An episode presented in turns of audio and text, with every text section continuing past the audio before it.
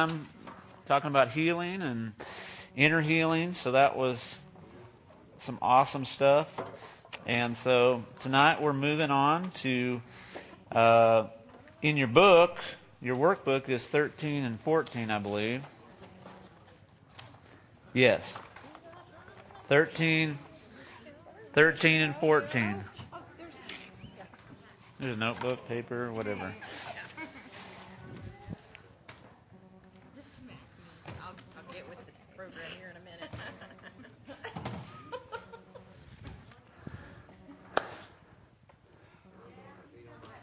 You want to join this table? No, you're good. Okay. well, let, let's uh, let's open in prayer. So, Father, we just thank you for this night. We thank you for your presence, Holy Spirit. We thank you for the Word of God. We just thank you for all the foundations that you're laying in our lives as we as we work through this. God, I just pray for each and every person here to have endurance. Lord, that we won't give up on pressing in. We are about halfway through tonight, God, and we just thank you for us being able to finish well.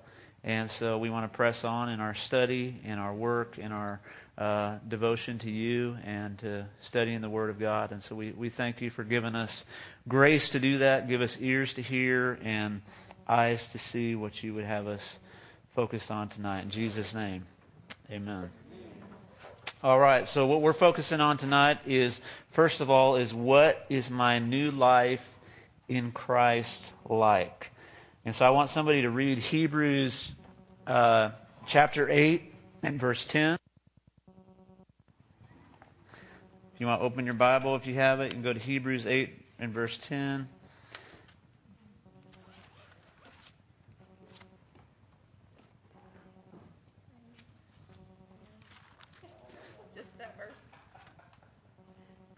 Yes. But this is the new covenant I will make with the people of Israel on that day, says the Lord. I will put my laws in their minds, and I will write them on their hearts. I will be their God, and they will be my people. So, one of the key things we can start with, and this is so important that we start with this right here, is in the new covenant, um, our relationship with God is not about laws and rules. It's about a relationship with God and Him touching our hearts, Him writing His law on our hearts. Because we're gonna we're gonna talk about some stuff where Jesus, you know, goes into the uh, the Sermon on the Mount. he gives some he says some challenging stuff, and if we look at that as just like here's one more rule that I have to follow. Here's I, I better do this. I better be a good person. I better try to be better. That's not that's not what the meaning of it is. It's starting with you have been your heart has been changed. The new covenant is your heart, you're given a new heart. Uh, you had a heart of stone, but now you've given us a, a, responsive, a soft heart to respond to God. And it's in relationship with Him that this all happens. So it's not meant to be just, uh, here's some more things you can do. Uh, who needs some more rules in their life, you know? How many of us want more rules in our life? We don't need rules, but what, what Jesus offers us in the Sermon on the Mount is what it looks like when you live with His life. To me, that's what I really believe. It's not like, hey, you need to try to get here. Jesus is saying, here's where I'm going to take you. Here's what you're going to begin to look like.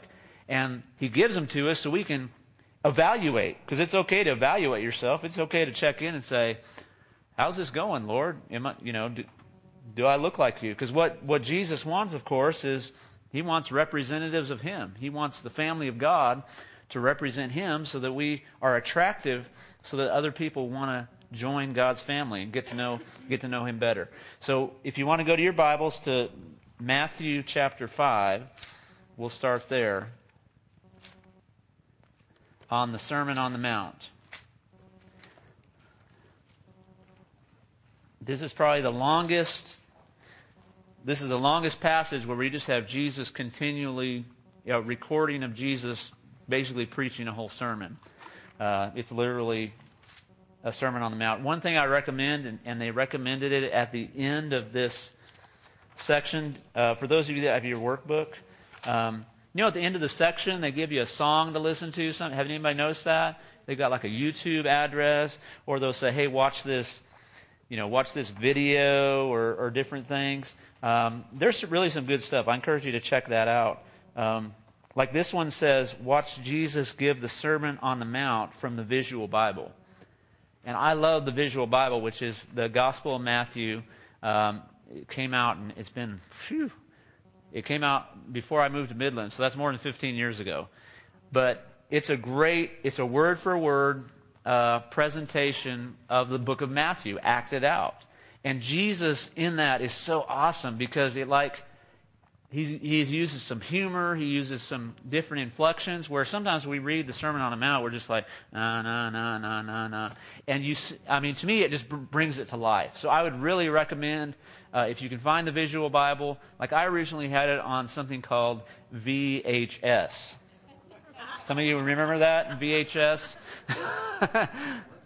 I, I did upgrade to the DVD version at some point, uh, and I have a copy somewhere uh, if you want to try to borrow it and, and watch it sometime. It's really great, but really just brings Jesus to life and the Sermon on the Mount, where it's like you get to see God's heart. I really believe it shows God's heart. To me, that's the biggest thing about that. So sometimes those things at the end, there's some good suggestions. So I think I don't think they're just like trying to randomly put something at the end of those studies and say, "Oh, this might be a good idea. Let's just throw something together." You know, throw on one of those worship songs that they say and kind of reflect with God. I think it could be a really powerful time uh, you know, there's you know there's been a couple times where I've done that as well. So uh, that was free. Um, so Matthew five. Um, we're just going to read the first section, one through twelve. Uh, does anybody want to read uh, one through six? You want me to read it so you can all hear? Okay, we have a suggestion to make sure we can all hear it. So I'll go ahead and read it. Um, now, when Jesus saw the crowds, he went up on a mountainside and he sat down, and his disciples came to him, and he began to teach them, saying, Blessed are the poor in spirit, for theirs is the kingdom of heaven. Blessed are, are those who mourn, for they will be comforted. Blessed are the meek, for they will inherit the earth. Blessed are those who hunger and thirst for righteousness, for they will be filled. Blessed are the merciful, for they will be shown mercy. Blessed are the pure in heart, for they will see God. Blessed are the peacemakers, for they will be called sons of God. Blessed are those who are persecuted because of righteousness, for theirs is the kingdom of heaven. And blessed are you when people insult you, persecute you, and falsely say all kinds of evil against you because of me. Rejoice and be glad, because great is your reward in heaven. For in the same way they persecuted the prophets who were before you.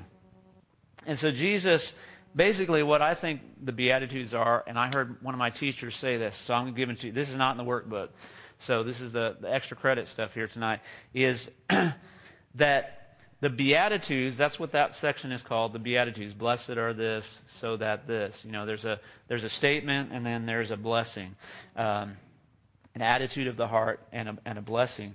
But basically what he said was, you know, the rest of chapters 5, 6, and 7, Jesus unpacks all those statements, but he does it in reverse order. In other words, this is an outline for all the next sections, and he starts with, with the last one. You know, he said, Blessed are, you know, when you're persecuted. And he talks about being persecuted, and he talks about right away, what is he talking about? Uh, you're the salt of the earth. You're being a witness, in other words, and that's how you're gonna you're gonna ha- you know influence people, and there's going to be people that come against you. Uh, then right away, what's the next section? You know, you've heard that it was said, "Don't murder," but I say anyone who um, is even angry with their brother is subject to judgment.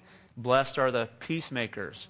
So it's kind of like if you break it down in reverse order, uh, it's it's pretty fascinating. The only one that, again, it's my teacher. There's one that I'm like, eh, it's a little bit of a stretch. You know, it's I think it's the one about the, it's the blessed are those who mourn. It's near the end, and it, to me, that one's a little bit of a stretch, but it, it mostly works because you go to where it's like, you know, blessed are those who hunger and thirst for righteousness, and Jesus talks about praying and seeking God, and and um, what what is the other thing? Fasting. You know, what is that? That's hungering and thirsting for righteousness. So in some ways, if that if that helps you, you can go through and say, hey, Jesus is unpacking uh, the rest of the Beatitudes in the whole rest of the chapters of the Sermon on the Mount. Blessed are the poor in spirit. It's at the end where he says, Ask and it will be given to you. Seek and you will find. Knock and the door will be open. If you're poor in spirit, you're dependent upon someone else. You're asking, you're seeking, you're knocking, you're dependent upon God, you're trusting Him. So, pretty fascinating. That was totally free, um, but it's something you can you can look at. Um, but Jesus, uh, just as you know, in the Old Testament, they gave the Ten Commandments. Jesus kind of kind of says, "Hey, here's here's things," and all through this section, he's saying, "You've heard that it was said." And here's the deal about the new covenant. You think, oh, does it get easier? No, it actually gets harder.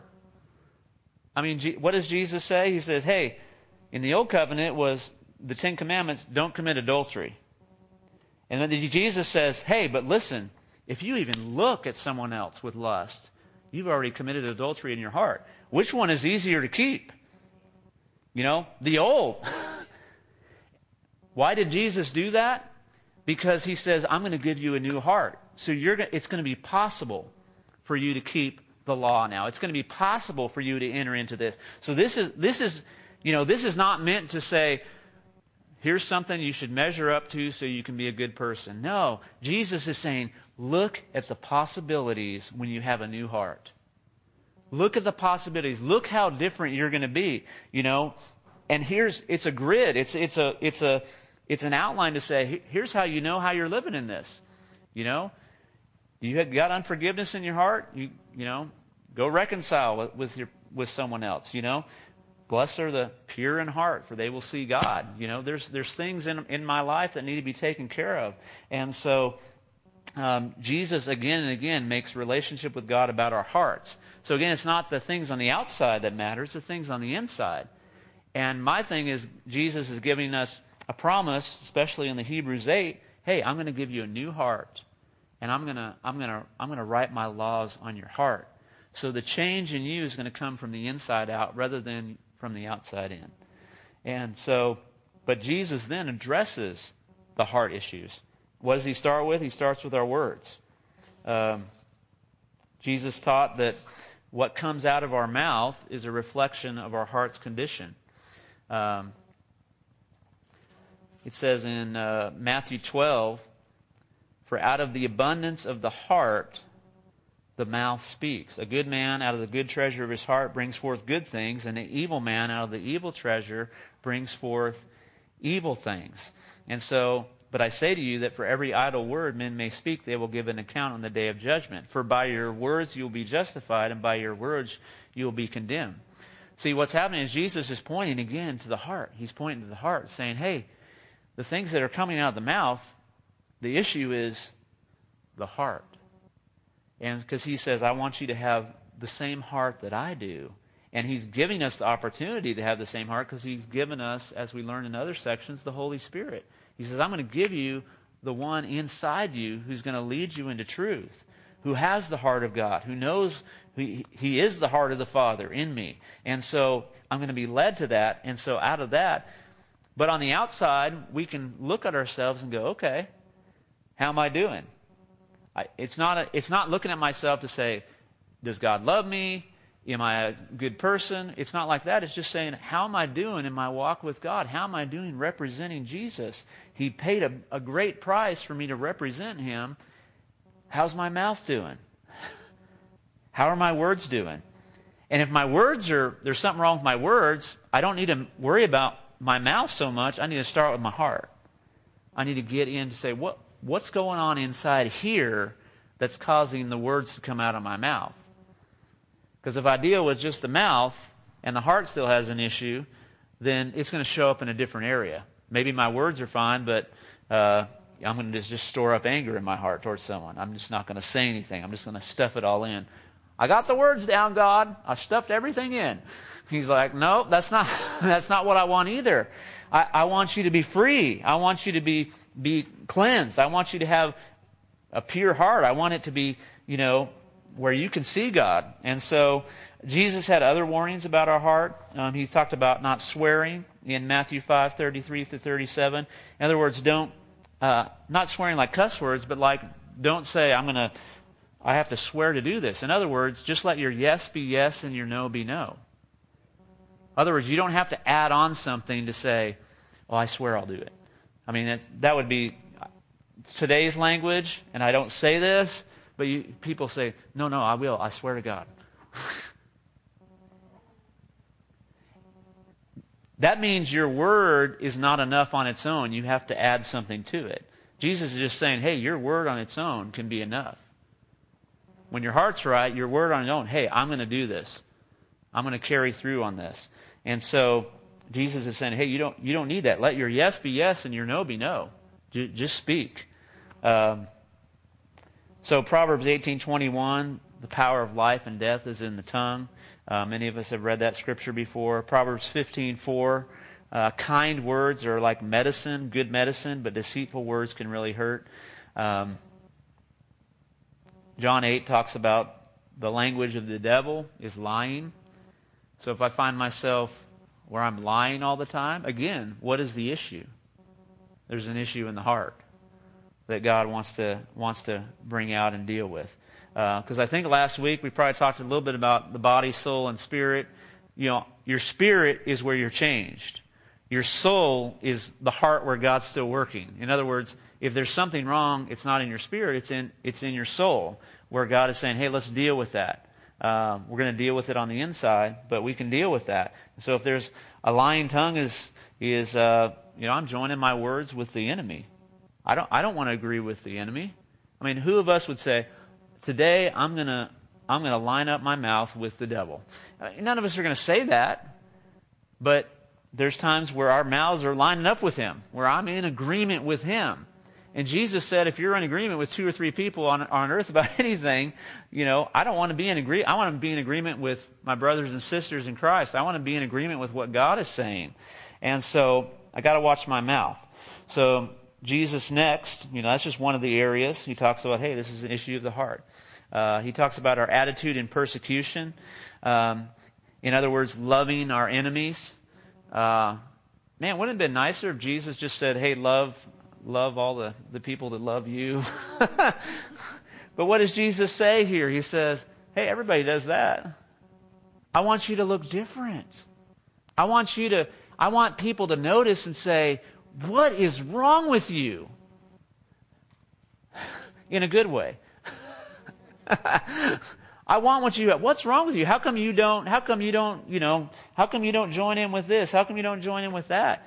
And, you know, it is natural to hate your enemies. It is supernatural to love your enemies. We can't do that on our own. It's not, we're not going to try harder and like, oh man, I'm really going to do that. Now that's got to be that's got to be a work where heaven, where God is touching my heart to, to love people in such a way, even those who are opposing me. Did Jesus do that? Yeah, he did. It's possible for a human because Jesus was fully human. He was fully God. I'm not saying he wasn't God, but he was demonstrating this is what it looks like for a life lived fully unto God, fully full of God's Holy Spirit. Um, Next section, goes into talking about judgment and anger. Uh,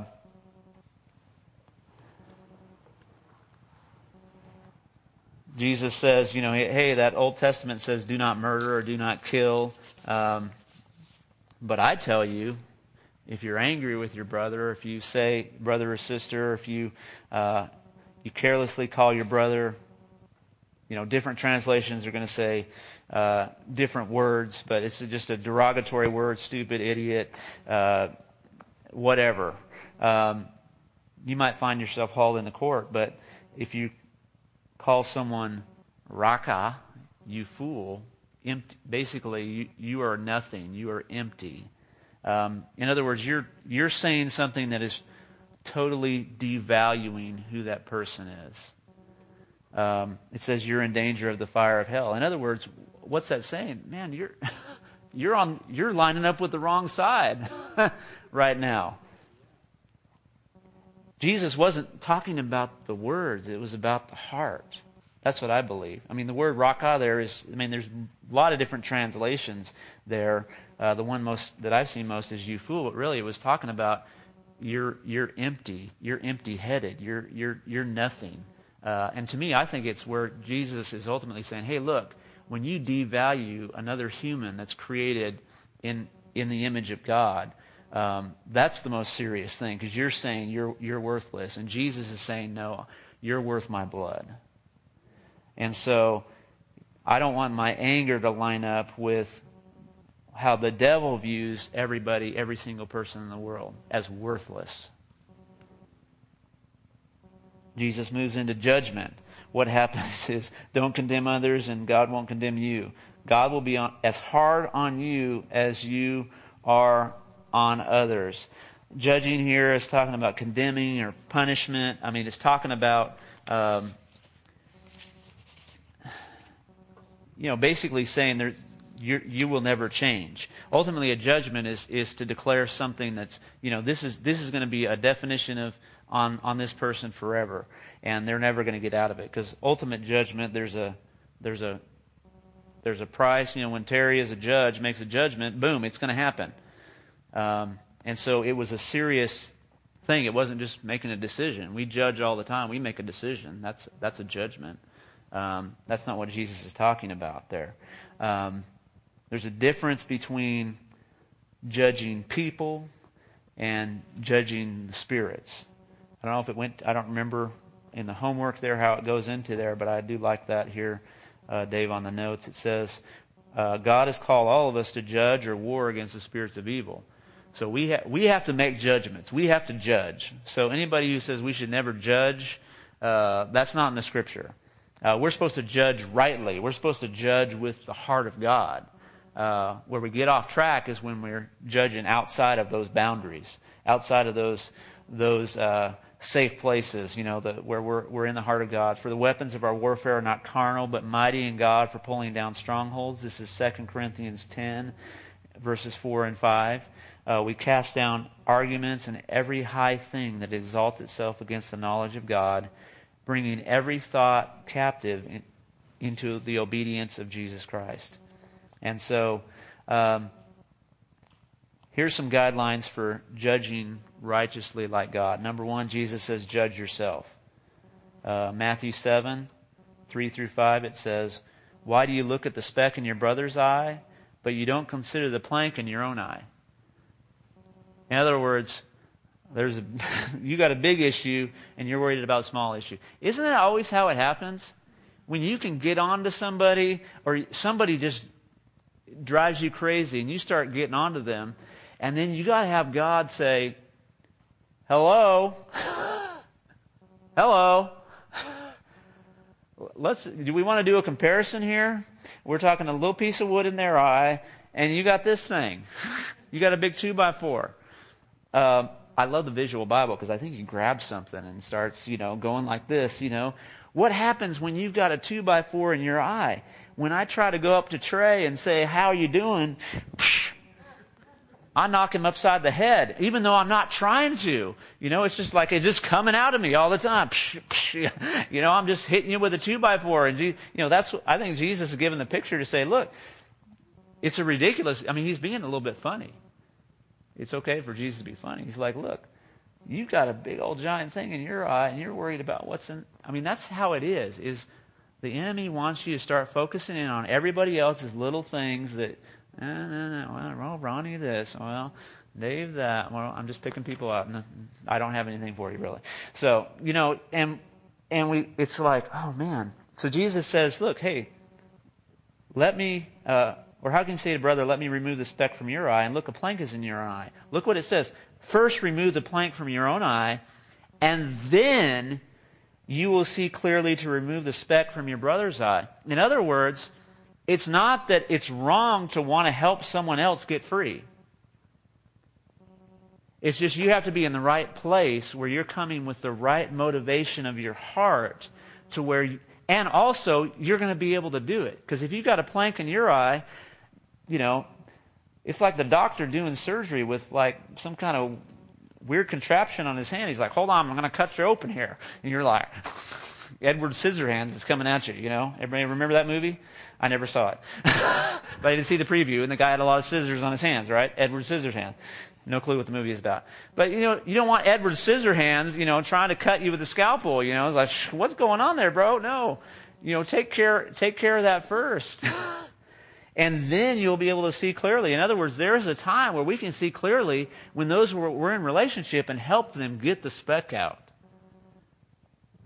So, in other words, there is healthy judgment between one another as brothers and sisters. But it's, it starts first with judging ourselves. And then, number two, um, judge only the things of God. In 1 Corinthians 5, it says, Why should I judge outsiders? Aren't we supposed to judge only church members or those in the church?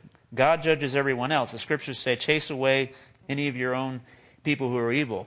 Uh, and so we have to make sure that's another big thing for us is we're not called to judge the world. Here's the deal. A lot of the stuff on social media is Christians judging the world, pointing out what's wrong with this is this that's not our job.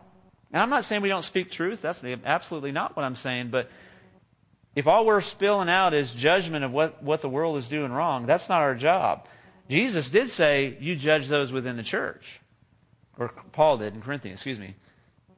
In other words, there's supposed to be a relationship where someone can speak into my life and say, This is wrong. That's what I signed up for. That's the body of Christ. Where I've got someone, again, it's not everybody. It's not somebody who doesn't know me. It's not somebody who just met me and says, Let me tell you, I've only met you for a few minutes, but I'm going to show you all the things wrong with you. No, it's, it's meant to be in relationship. It's meant to be where my heart trusts your heart, your heart trusts my heart, and you can speak into my life. And so, but we're supposed to, you know, number three, don't judge, I've already said that. Don't judge those, those things outside the church, show love. You know, love is, is a greater draw to people than judgment. Mercy triumphs over judgment, it says in the book of James. So we just have to be careful. Again, it's speak the truth in love. It means we're not it doesn't mean we're not speaking the truth. It just it's very difficult sometimes for us to separate truth and judgment, especially for those who don't know the Lord. Like we act like people should should know. And they don't. They're like sheep without a shepherd. It's like Jesus when he saw the crowds. What did it say? It says Jesus had compassion on them because they were harassed and helpless. They were like sheep without a shepherd. So he didn't start with, let me tell you what's wrong with you. He started with, let me, let me heal you. Let, let, me, let me love you.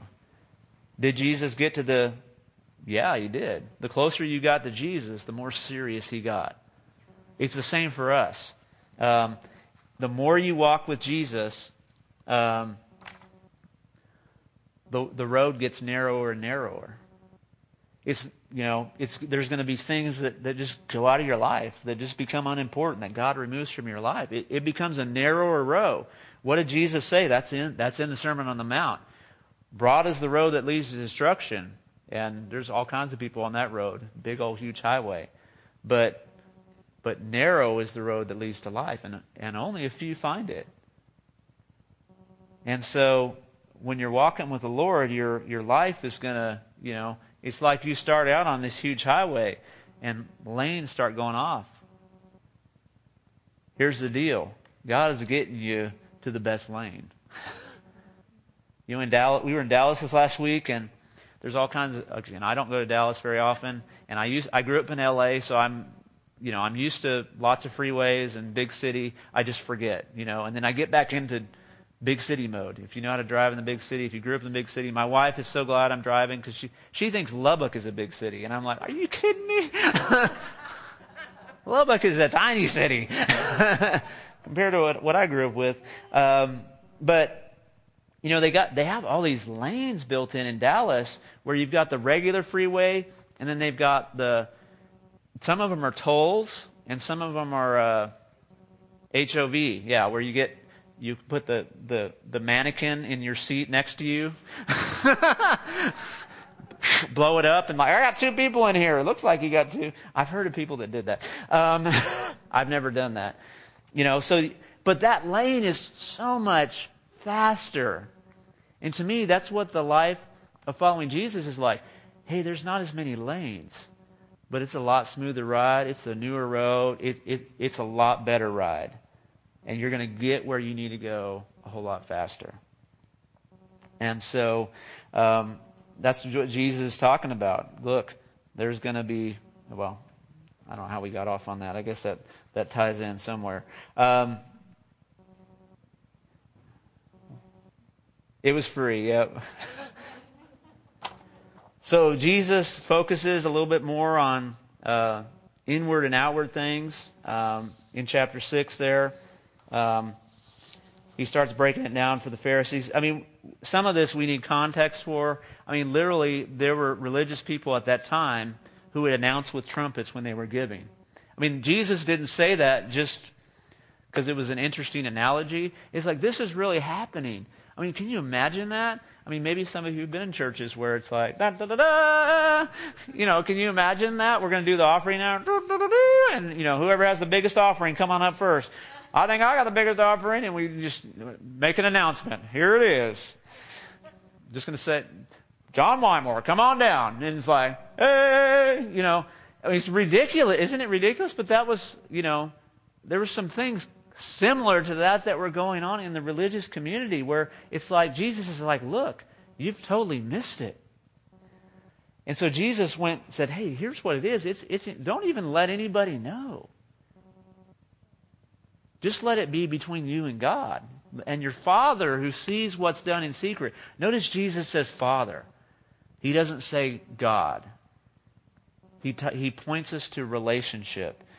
And your Father who sees what's done in secret will, will reward you. In other words, this is meant to be a relationship with a Father, not you doing something good for some deity out there. And so he's pointing us again, I believe, to relationship. You know, he talks about giving, um, you know, our attitudes towards towards giving, um, our attitudes towards prayer uh, and fasting, um, you know, forgiveness. Um, what's the what's the next one?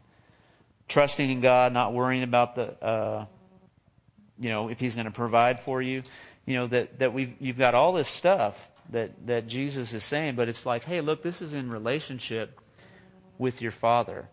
Uh, when you pray, don't be like the hypocrites, for they love to pray standing in the synagogues and on the street corners but I tell you the truth, they've received their reward. But when you pray, go into your room, close the door, and pray to your Father who is unseen. Then your Father who sees what is done in secret will reward you. Was Jesus saying that we can't pray in public? No, that wasn't the point. The point was the motivation of the heart. In other words, when you're in relationship with the Father, you're gonna you're gonna spend some time with Him, and you're you're gonna pray to Him. And there's gonna be times, uh, you know, where you're all together with someone else. But here's the deal where the rubber meets the road is when you're by yourself. It's when it's just you and Father God. And I, I, I again love how Jesus points to uh, the Father, you know, that you're in relationship with Him. And what does He say? That's the part at the end of the prayer where He says, and if you, if you need to forgive anybody, then forgive them.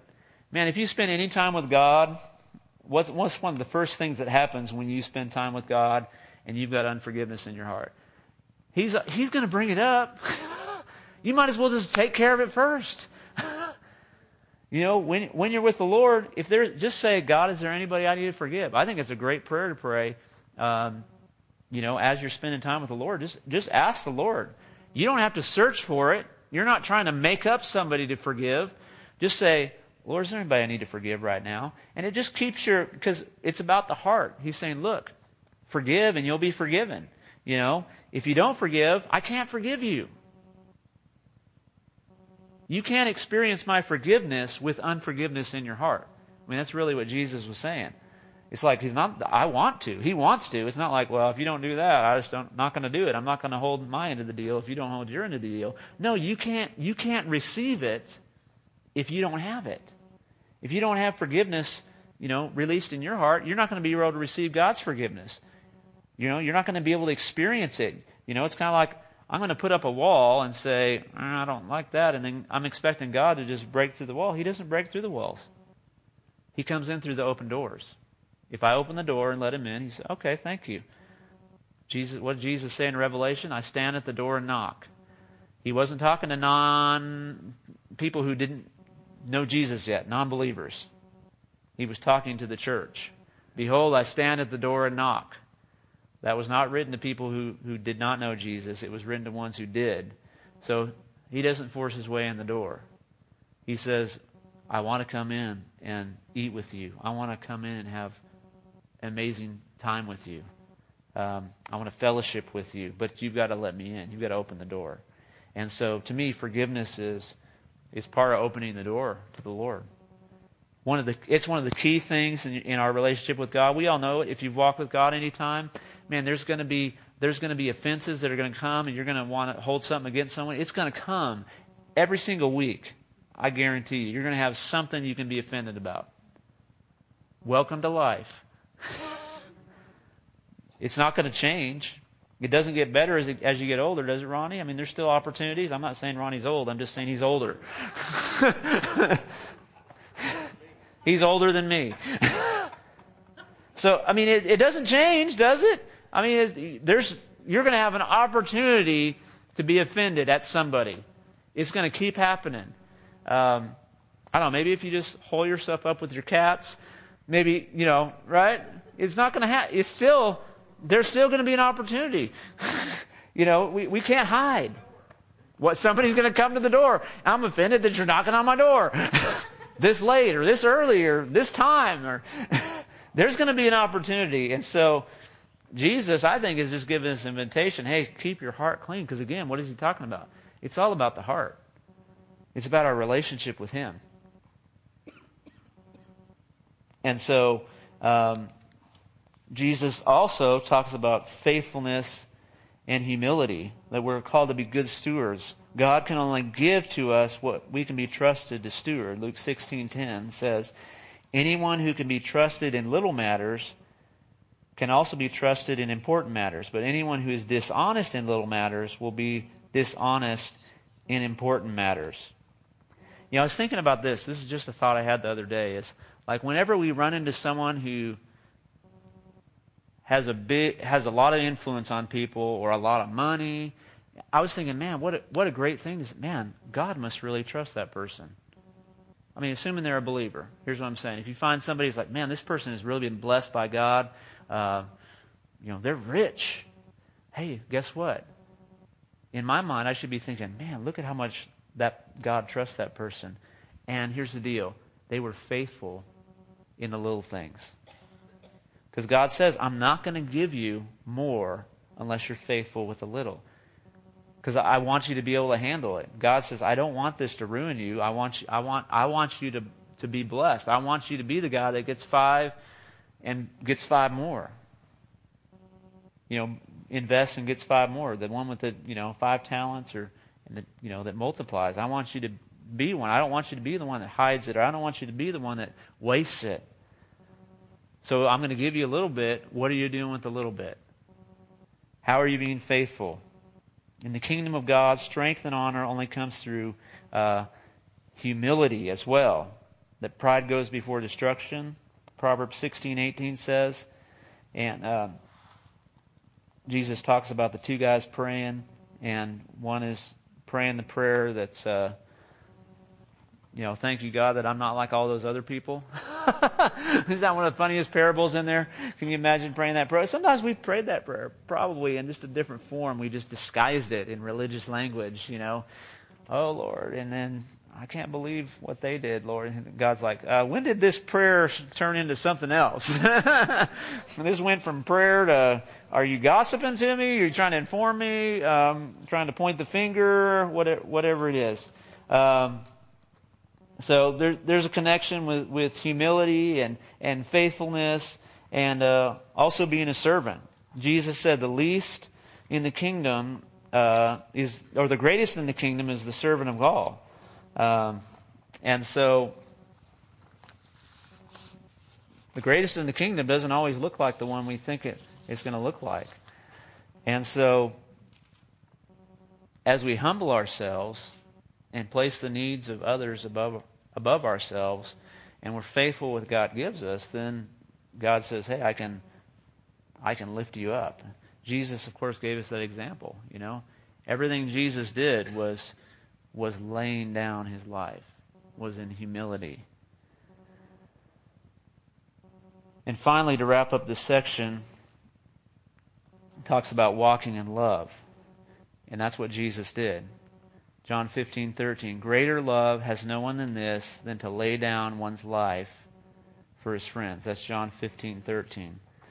So we got love sacrifices, and love also meets needs. I love how they did this uh, in in the study where it went to Matthew 25, and uh, what you know the part where Jesus says, Come, you who are blessed of my Father, inherit the kingdom prepared from the foundation of the world. For I was hungry, and you gave me food. I was thirsty, and you gave me drink. I was a stranger, and you took me in. I was naked, and you clothed me. I was sick, and you visited me. I was in prison, and you came to me. In other words, love meets needs. Great way to love people is to start with meeting their needs. I shared this on Sunday. Um, you know, talking about the, the couple, if you weren't here, was, there's a great couple that's outreaching, starting a church in the urban New Orleans area, and they're just reaching people on the street. And really, you know, sometimes they're just meeting their needs. Sometimes they're praying with them. They've seen people, you know, get off drugs in an instant. But sometimes they're just like, love looks like just meeting their needs. Hey, if I'm trying to let me tell you about Jesus. Here's a track. Here's, you know, can we pray a prayer with you? And they're like, man, I, am just so hungry. I'm so hungry. They're, they're hung, they can't hear the truth over their hunger. And that's why Jesus is like, hey, when I was hungry, you gave me something to eat. So sometimes love is just, just a meal. And so in our relationship with God, He's gonna He's gonna lead us. We can expect I think we should we should expect God, and I'm I'm growing in that. Expect God to to give us the clues as to what we're supposed to do with someone who's in need, because we're not always called to do everything for them. But I want I do want to love them. How do I love them, God? And so love is not just words; it's actions. Uh, 1 John 3:16 said, "This is how we've come to understand and experience love." Christ sacrificed his life for us. This is why we ought to live sacrificially for our fellow believers and not just to be out for ourselves. And it's so easy to be out for myself sometimes, isn't it? Where you're just, you get kind of focused in on, man, I just, man, me, me, me. I mean, whenever you're thinking, I don't, I don't, I, it's not for me yet, you're like, ah, okay, so it's all about me right now. it's become all about me. I'm no longer walking in love. I'm, I'm no longer uh, the poor in spirit, for theirs is the kingdom of heaven. So, um, you know, it's, it's, just a good reminder for us to, to have this. And really, uh, man, the Sermon on the Mount, it's, it's a great, great thing to read over and over again, to, to get in your heart. Um, you know, it, it has so much in there. And then, then at the end, what does Jesus say? He says, The one who you know, who practices my words is like a man who built his house on the rock. When the storm comes, the wind blows against it, but the house is all good because it had a foundation on the rock. What is, you know, and the one who doesn't is going to get destroyed. You know, what, what, how is the foundation on the rock? By, by practicing what Jesus said. So there's, there's a foundation that's established in my life when I just obey what God is asking me to do when I am walking in obedience to what He's called me to do. And so that's how you get a foundation. So if you feel like, man, I'm just being blown all over the place, check the obedience factor. Check, have God help you check your heart. You know, is there something going on? Check your mouth so you can go, hey, is there something going on in my heart? You know, when my, when my mouth starts being a little more critical towards my wife or my kids or whoever, it's like kind of like, well, it's not just because they're suddenly a much worse person today. They're probably, you know, about the same, or hopefully they grew a little bit in the last 24 hours, right? but it's probably me. It's not that I'm just getting a better revelation of what's wrong with people. Um, and I, t- I have to watch myself. You have to know where you watch yourself. That's where I have to watch myself because I'm a, I'm a guy who can see what's wrong with something. And so that can get you in, that really gets you in trouble in a marriage. that can. It can get you in trouble. Because my wife does not need to know what I think is wrong with her every single day, right? Some of you husbands can listen to that. Maybe never. there might be a couple times, but ask Ronnie or Greg or somebody who knows more than I do. So I don't know. So we're going to flip here for the last 20 minutes um, to talking about purity and marriage and relationships with one another. I mean, this section is so awesome. Um, I re- really enjoyed this. Um,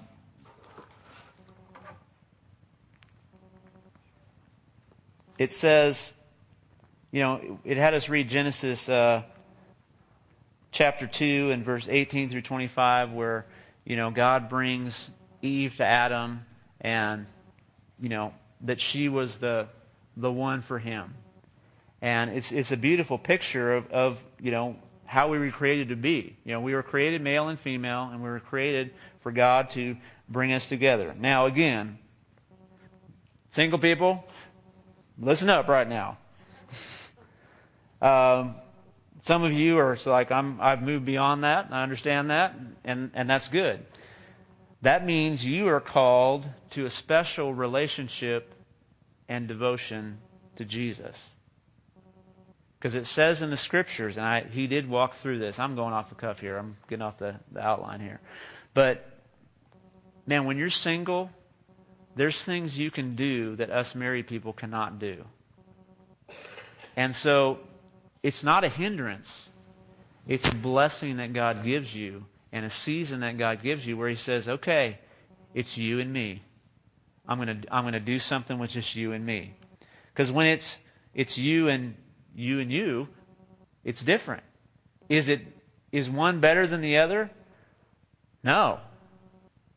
It's a season that God has called you to be in. But it's a season where God can do something in your heart where you're ready for whatever next season is.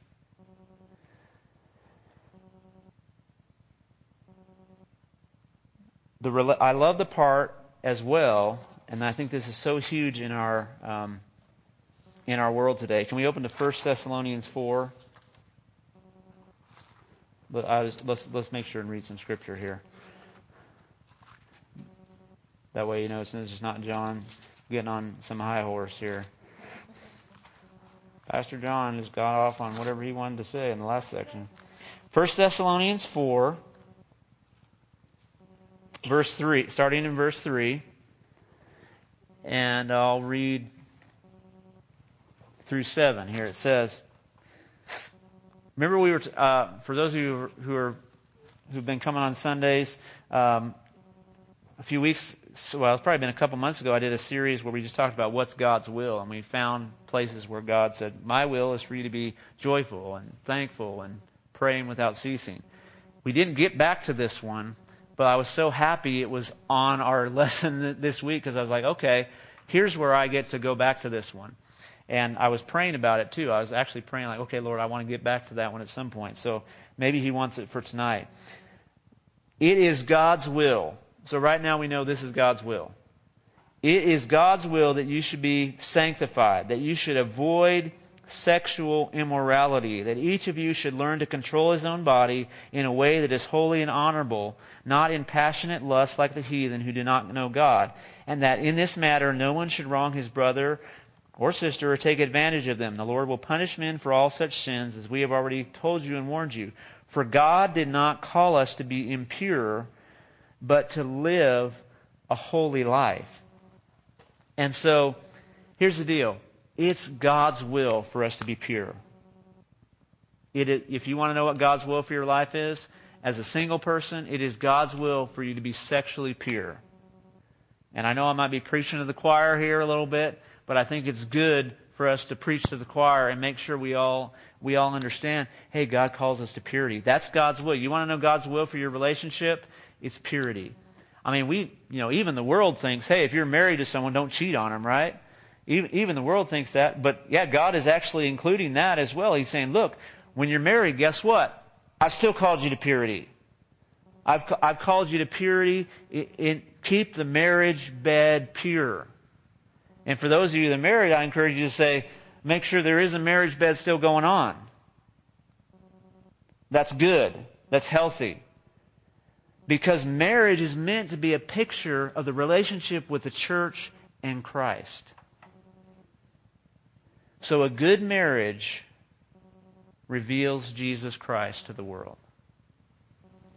And so I want purity, I want passion, I want love, I want intimacy, I want forgiveness. I want what, what does it look like when Jesus relates to the church? I want all those things to be happening in my marriage.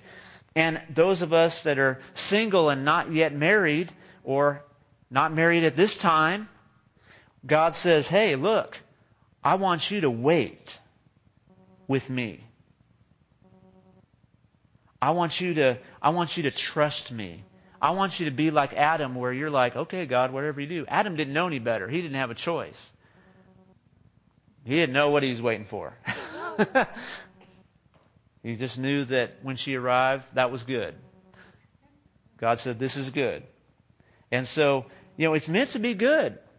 And I love how they focus here. Man, our, our culture is against, you know, is, is, you know, we're meant to follow the Holy Spirit's leading. I want to read this right here uh, in this workbook. I'm on page 121.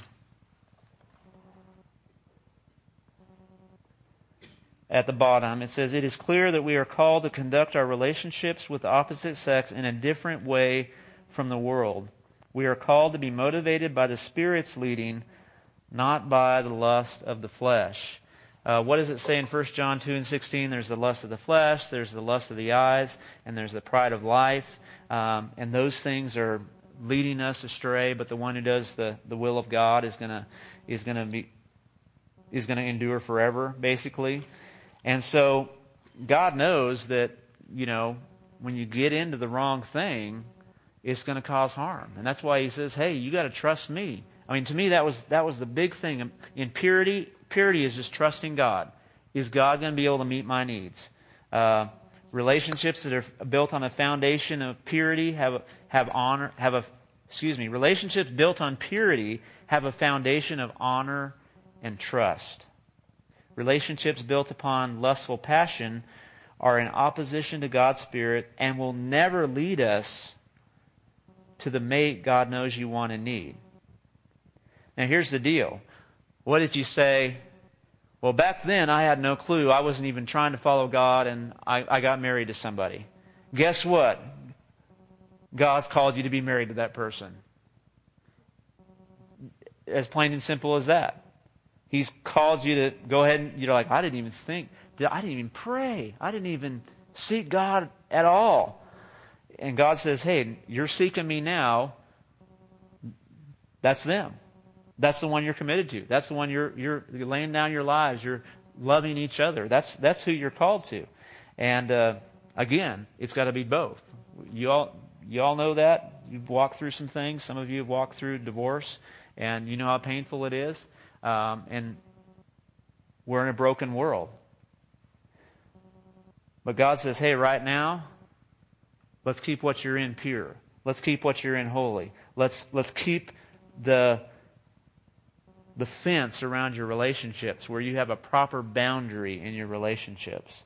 And so um, there's so much in this section. There's so many scriptures uh, that talk about our devotion to God, our, our seeking Him first, our trusting in God's goodness. I love that because that's really what it's about. Because what happens when we're unhappy, if we're unhappy in our marriage, um, again, I'm not saying, I'm not telling anybody to stay in an abusive relationship. Can we just clear that up right now? I'm not saying if someone's if someone is physically harming you, you can you get out of that situation. If someone is repeatedly cheating on you and is not faithful to you, it may be time to get out of that situation. So let's that's on the record as well. Um, but if that's not going on, then God's saying, "Hey, look, I want redemption. I want, I want to work in your heart. I want, I want to work, I want to work on the inside. Uh, you're married to someone who doesn't know the Lord. Hey, let God work on you and let your light shine and see what God does in them. Don't, don't force them, but you walk in understanding with uh, trusting in God. Really, that really is what it boils down to is trusting in God. If you're single, you're trusting in God. You're trusting that He's going to meet your needs. There's some needs that, you know, we all have that we want companionship or we want this or we want that. And God says, hey, in this season, I'm the one that meets those needs, but you have to trust me. When you get married, I always thought getting married might be a lot easier. now I go back and go, oh man, I would, I, it'd be way easier to be single. I'm serious. would. It's a lot easier. It's just you. You gotta just you gotta worry just about you. And so uh, when you get married, guess what? You get to trust God. You get to trust God. Trust that God is working in that person too. That you're not God and you don't get to work on their heart. It's really all an issue of trust. And that's why I, I love that they bring that up in this section. Um, and at the end, I think it really um, sums it up. So 122, I'm just going to close with this. Um, because I think this is great, and this can apply to not just relationships with uh, one another, uh, with opposite sex, and all that, but um, I think it can apply to a lot of stuff. But God's Word teaches us to walk by faith, not sight. If your choice is based on human wisdom alone, can you be certain that that person is the right one for you? God, in His infinite wisdom, knows what you need. In other words, it's all trust again. The mate He has for you will complete your life at every level. You will, you will add your strengths to one another. Why not join the thousands of young or old people who've seen the truth of this message and are now walking in the great liberty that the Spirit brings? As you commit this area of your life to Him, you will know the great blessing of being free from concern and from divided interests. As a result, you will be able to give undistracted devotion to the Lord. He will bring His perfect will to pass in your life as you trust in Him. And then it quotes a scripture there. It says, "Present your bodies to God." This is Romans 12:1, as a living sacrifice, and don't be conformed to this world, but be transformed by changing the way you think, so you, so that you can learn what the will of God is you can be assured that the promise which follows of seek first the kingdom of God and his righteousness, excuse me, I skipped that. Dare to believe God for his perfect choice. Seek the kingdom of God first and his righteousness. You can be assured that the promise which follows this commitment will also come true. All these things will be added unto you. Really comes down to that right there. Seeking first his kingdom. And for us as married people, that we're meant we're meant for our marriages to reveal Jesus and the church, to reveal what the relationship of Jesus is to the church. It says that in Ephesians that, hey, this is a picture of the church in Christ. And he's talking about marriage. He says, hey, this is what it looks like. So, man, that's, that's a promise. And to me, again, it's the promise of saying, man, you better do this or I'm going to be. No, it's the promise of saying, hey, this is possible. It's possible to have a good marriage with Jesus. Is it easy? I uh, haven't got there yet. Let you know after I've only got 13 and a half years, okay? So I'm very early on in, in the deal. I pray. I'm very early on in the thing. But uh, it's possible for our lives to display Jesus. Whether that's whether we're married, whether we're single, whatever place we're in, that God calls us, it's God's will for purity in every area of our lives. And so, again, I think it's a good idea. Just let God check in on us, check our hearts, what's going on in my heart. Because really, when I see something on the outside uh, that's going on, there's, it's a heart issue.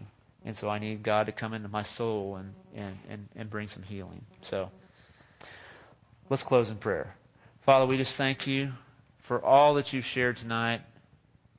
And Jesus, we thank you for the promises in, in the, the Beatitudes where, Lord, that those who hunger and thirst and for righteousness will be filled. And so we know that when we seek after you, God, we're going to be filled. We know that the, the pure in heart will see God. Lord, when, we, when our hearts are pure, there's a revelation of who you are. Lord, we get to see a better picture of you.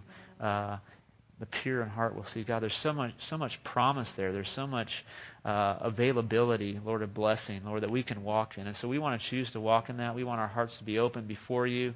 We lay our lives before you, and we thank you for our new life in Christ, uh, Lord. Whether we've been walking with you for one day or one decade or ten decades, well, five decades or six decades or seven decades, Lord, we, we thank you, Lord, that there is still new life every single day because you're in us. And so we rejoice in that, and we ask you, Holy Spirit, to continue to form us into the image of Jesus. And it's in his name we pray. Amen. All right, be blessed. Next week is 15 and 16. And so we'll be we'll be on the body of Christ and uh, God's government, commitment to the body of Christ. It's going to be a great time. So.